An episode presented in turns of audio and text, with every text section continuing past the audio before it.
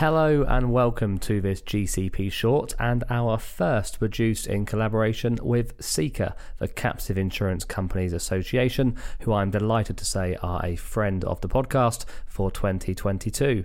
Over the next 20 minutes, I will be joined by three very experienced captive consultants, particularly in the American market, to discuss how to choose a captive domicile always a very important decision for a new captive owner.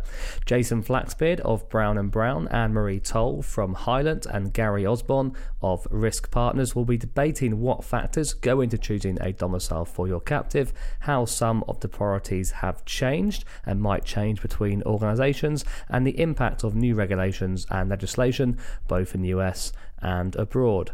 And we begin with Anne Marie explaining at what stage the domicile discussion is raised when a client is setting out on a new captive project.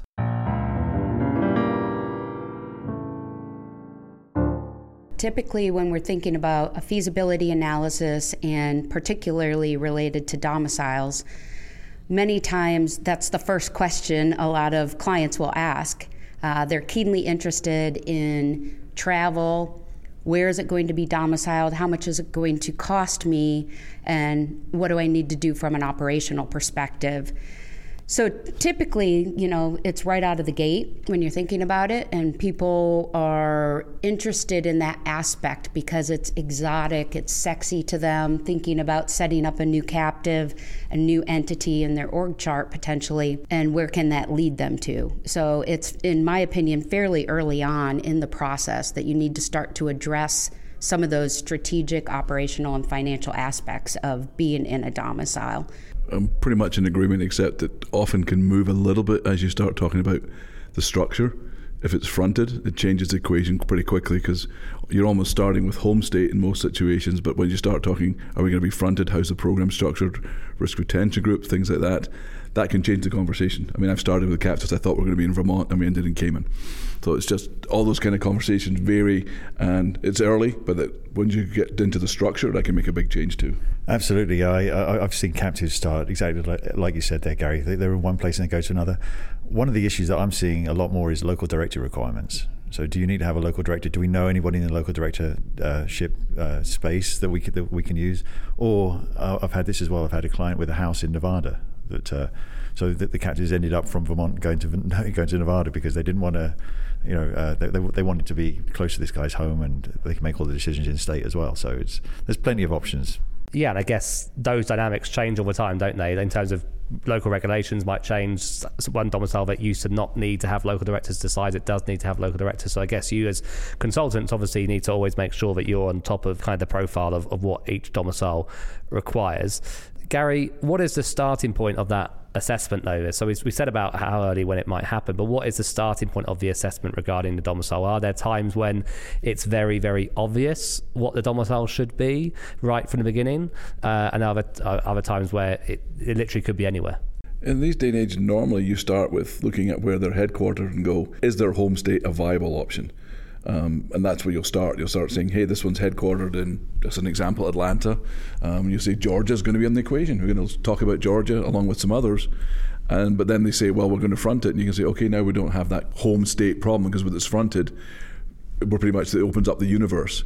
Um, and so that's that. You start with almost the first question almost is home state or close somewhere close by, and then it migrates as you figure out again, as I said are we fronting this? What's the collateral? The other components that can make a big difference in the domicile. I mean, the offshore collateral relief can make a massive difference. So I had one, and then also things like not for profit status can make a difference. If they're trying to do a little bit of for profit business in a not for profit, you can still end up offshore.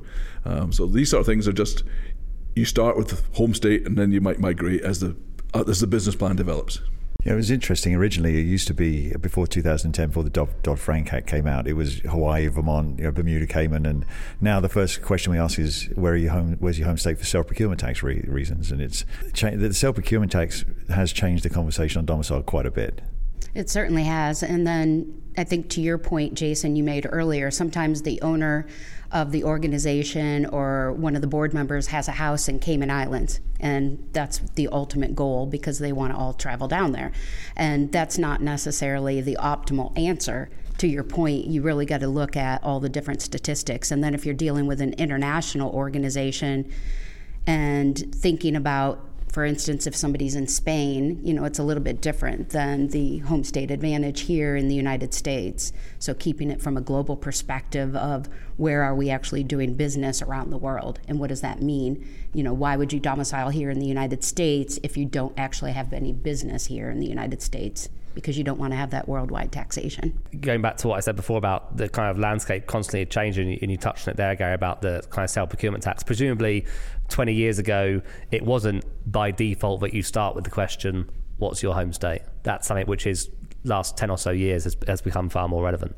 Absolutely. I mean, 20 years ago there wasn't. There was probably only six places you could do it. I mean, I'm certainly in South Carolina came on about 20 years ago, and it was really only about the third or fourth active U.S. state. In 2001 to 10, all of a sudden they jumped. And then I think it was the 2008 economic crisis probably brought this self procurement tax because people suddenly suddenly went, oh, maybe I can go pick up a few extra points by beating on these captives. So that's what my recollection is about 2008 and then 2010 kind of made it even worse. Um, and so it's it is a different situation, and it's a little unfortunate with some of the more smaller captive domiciles that have a lot of good reputation is that they don't have that many home businesses. So, but they're still doing a good job, and it's still not a guarantee because some home states still California doesn't have a captive law. Yeah. We've got this problem yeah. with Washington and others, so it's not always the home state doesn't always work. You sometimes have to go to that second part of the home state where there more physical people employed or different questions. Yeah, and, and well, as you know, the, uh, the, the self procurement tax is on a policy by policy basis. So a lot of our clients do the bifurcation of policies by state uh, to, to have an in-state and an out-of-state policy, which is which which is very advantageous, and it defines home state as well. It helps with the, de- the definition of home state. Um, uh, but uh, I, I, will say that the, the, the, good thing is that we, we face is I know that w- when we get an opportunity here, we probably all know what the, the right answer is within the first ten minutes of chatting with a client and it's not usually where they want to go on vacation. It's, it's, it's right, it's the home state, or we think that uh, it's going to be fronted, so maybe a domicile that doesn't charge premium tax on reinsurance is, is going to be the right one to go, or offshore. Uh, but by and large, most most jurisdictions around the US and, and worldwide have really good laws, have really good jurisdictional um, regulators, and are, are, very welcoming to to our business. So you know we, we, we, we can't go wrong if we get this right. The, the client has, has a great opportunity to, to, to grow their business. You say there that often it's the case that um, it's, it's pretty obvious, maybe within 10 minutes, that what the optimal choice might be. Um, is it, though, the case that you could be going through the whole feasibility study process, and there are like numerous very good options. Like there, there isn't just one obvious one. There are four or five which could all be perfectly good for the strategy they're, they're looking for. Yeah, that's right. If you look at Gary's uh, point there on the reinsurance, if, if, if you've got a fronted program, you could, in theory, put it anywhere. So what then becomes more important is how much capital do I need to start this? How many other like-minded captives are in the jurisdiction that I'm going to? Do we have a uh, uh, you know a, a, good set of service providers in that domicile? Do I need to go outside? What are the local director requirements?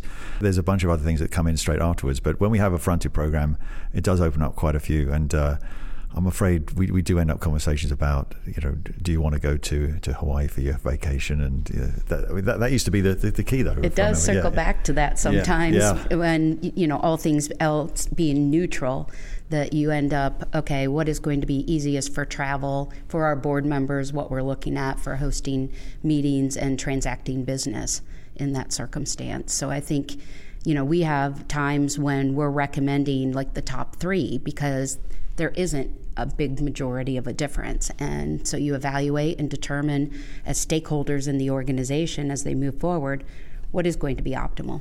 Other circumstances you, you mentioned about obviously fronting programs and the different um, tax treatment on, on reinsurance arrangements. Obviously, collateral regulations change. Obviously, within the EU, you've got Solvency II, which is a very burdensome uh, regulation. I think it's very fair to say that uh, compared to say the offshores of Guernsey and Bermuda, which don't have those kind of capital requirements that, that the EU does. But there are other are there other circumstances that can really drive, um, maybe in terms of location. If you're in Europe, is it better to be in Europe? If you're an American company, is it better to be in America? Is it is it that simple, or how much does geography kind of play a role? Geography plays a, big role, and uh, some of the big companies that all three of us here work with um, have, a lot of times have multiple captives just for that reason.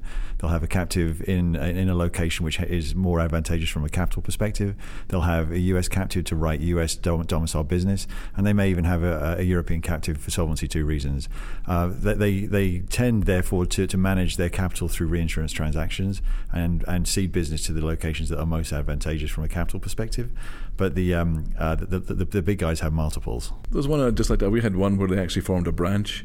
They had a captive from one of the Caribbean islands, and they didn't want to move it back to their home state, but they formed a branch in the home state so they could deal with the self procurement tax by just getting the captive rate. They were reinsuring 100% of, from their branch in the state to the Cayman captive, but it sort of took that issue off the table and allowed them to keep using their Caymanos, which they were used to and more comfortable with than dealing with a state they didn't really necessarily want to have totally running the affairs. And, and, that's what happened with TRIA as well. And uh, employee benefits, Vermont set up the branch law that allowed you to have a, an onshore branch of an offshore uh, jurisdiction.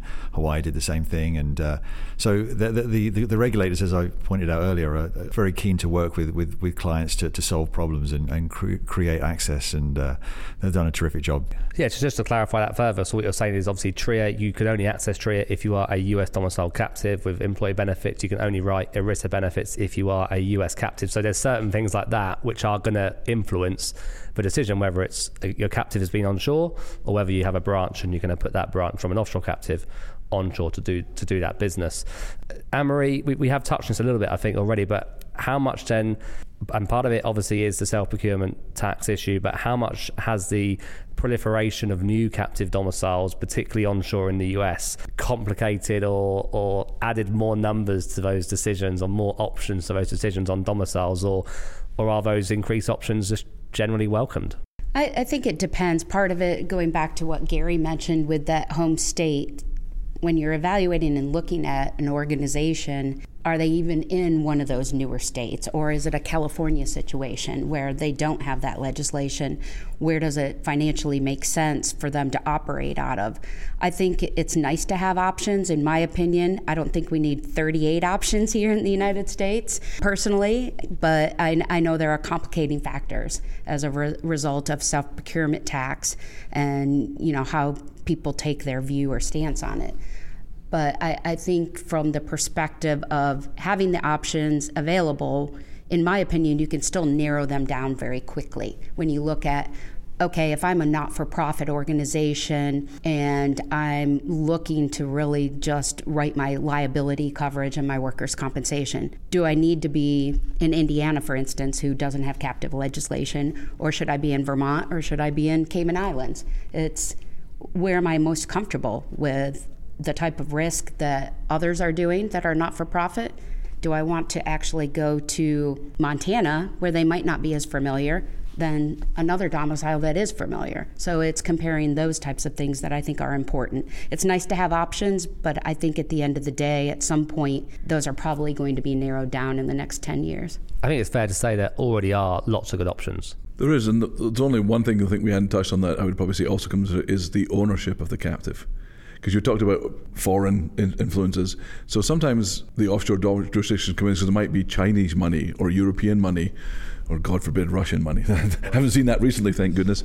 But if you've got some different the ownership, it maybe where you sometimes you can't just ask which company we're looking at. Where's this money going to flow to? Can also be involved. So that's the one thing we hadn't really touched on. So sometimes I've ended up in an offshore jurisdiction. We've used Malta, for instance, because some of the money was eventually going to flow back to a European parent, and so those considerations can come up, and you don't necessarily get that immediately unless you've if you know the company when you go in and you've done your homework. You might say, well, wait a minute, there's a there's a German money behind this somewhere. So you got to pay attention to that as well. It's the one factor that can complicate it. They might end up, you might end up then with a U.S. captive proceeding to Bermuda or Malta or something like that. So we've seen that. That's a little bit of what you touched upon.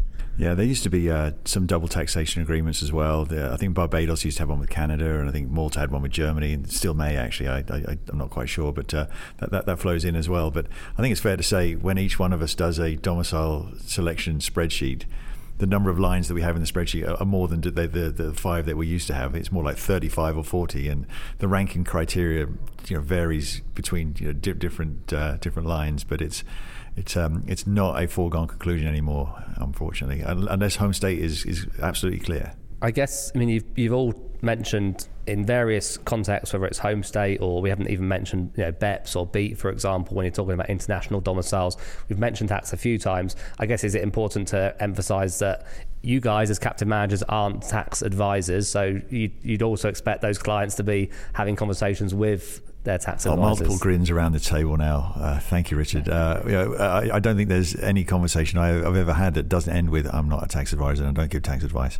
Um, it, it, happens all the time, but uh, the tax position with the tax advisor is, is, key. Is a key part of this as well. I know that uh, there's there's a move to be to have a global minimum tax as well, so that that will affect domicile choice as well at some point. Um, and it'll affect the costs of running a captive as well. Uh, if your service provider is offshore, then they're going to be charging 15% extra because they're they're paying a 15% tax. Uh, that, that's going to factor in, and um, it, it's uh, tax is, is, is an integral part of the selection process for sure. Correct. We recently were dealing with something too, and sometimes it can change the domicile. You know, when we go through a domicile analysis, we encourage discussions with tax advisors early on because you don't want to get to the end of the feasibility study. You present options, and then all of a sudden you go down the path with their tax and legal, and they say, "Whoa, wait a second, we're looking at you know some global planning here, and this doesn't make sense." So you really want to involve those early on, but we do caveat it, as Jason mentioned, all the time. We are not tax advisors. We do not give tax advice, and they need to be cognizant of this. I think that's on my business card as well. You know? Yes. Yeah, yeah. but I mean, you, you talk about that, you know, the potential potential minimum tax rate coming in. It looks like it probably will come in. I think there's obviously some nuances still to work out exactly who it affects, and there's some.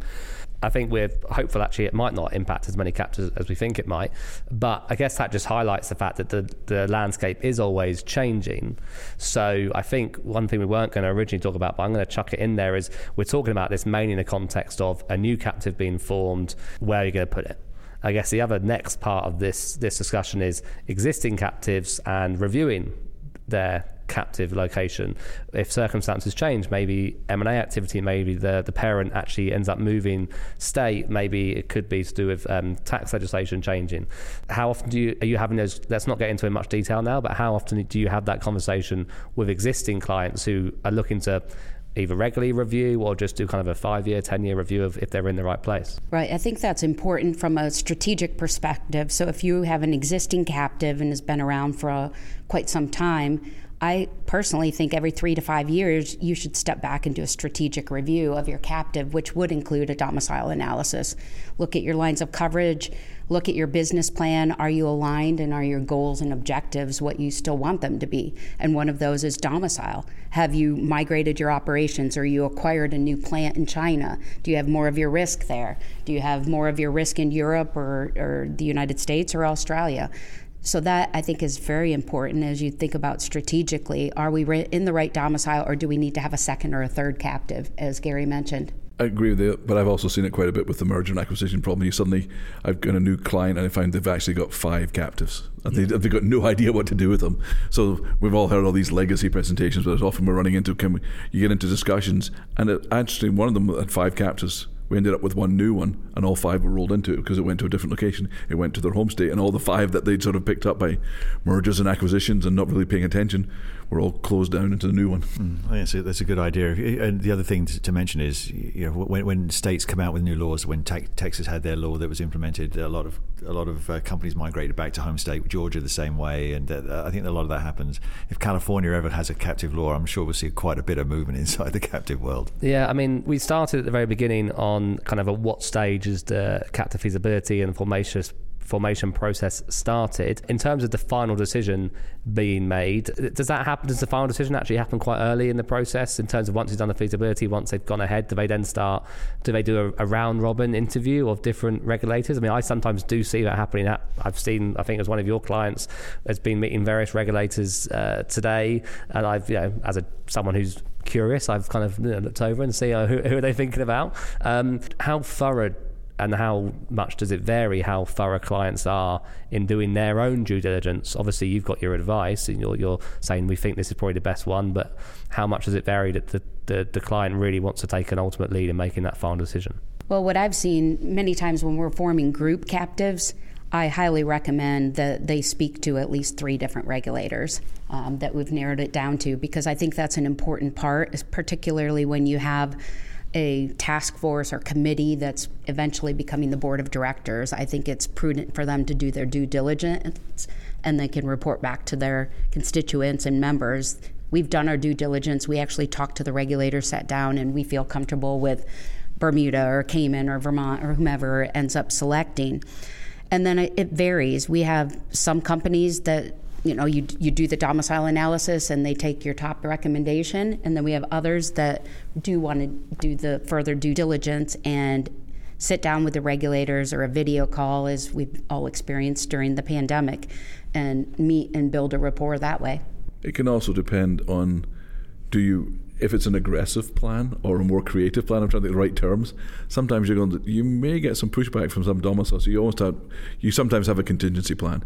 Uh, I mean, because sometimes you know you're possibly breaking new ground. Not every regulator is going to have a comfort level. You, you try to suggest perhaps here's ones that we think will be more receptive to this, but you do have to have a backup plan. Can a can a client ever be spooked or even you be spooked by you think you come out of a cunning plan you know absolutely great risk financing program but the, your number one choice of domicile actually goes, no, this doesn't work here. And I mean, Gary, you've been around the block a few times. I'm sure you've presented some interesting ideas to people.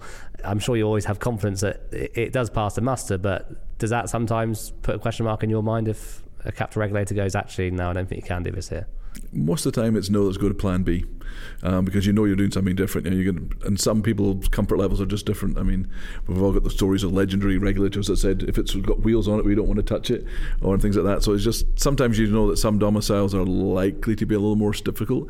Um, but you're trying not you don't want to necessarily what i call domicile shop but you do have a contingency plan because you just know you're trying something new and like agency captives i can promise you 20 years ago if you raised that in vermont you'd, you'd have got marched out the state but they've changed. So you just those are the sort of things you just have to sort of keep in mind. So it's a contingency plan is my way put it. I don't think I've really had one that is they were put off after one regulator said let's not try another. I mean I've certainly had plenty that have never gone.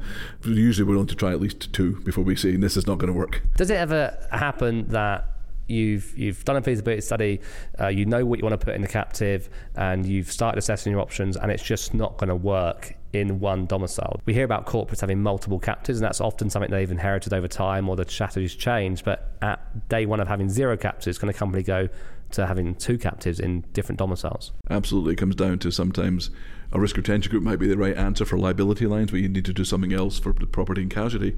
Um, or a cell might make work sense to have in one small location for something that had to be carved off just from the other. So you you never know where you're going to end up. I mean, but it's absolutely come up more oftenly sometimes multiple cells. Sometimes they do it in cells now rather than just having.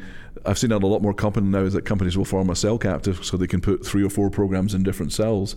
Yeah, and, and, branches too. And branches. But yes, we've done projects where I've put a captive onshore and one offshore. And we thought we were only going to be onshore to start with, but we found an ownership trigger that made it sense to do both.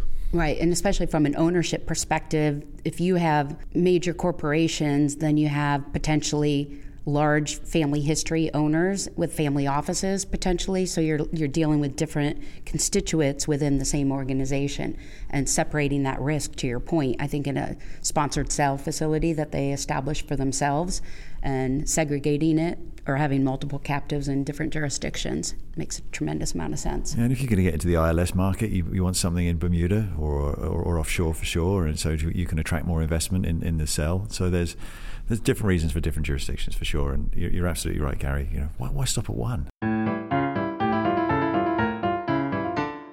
Well, thank you to Jason Flaxbeard, Anne-Marie Towle, and Gary Osborne for a great debate on how to choose a captive domicile. It is certainly a conversation that is evolving all the time, so it is invaluable to have such experienced consultants on hand to guide you through the selection process. If you would like more information on our guests, then do visit the globalcaptivepodcast.com website, and for more information on CICA, a link to their website is in the episode show notes as well.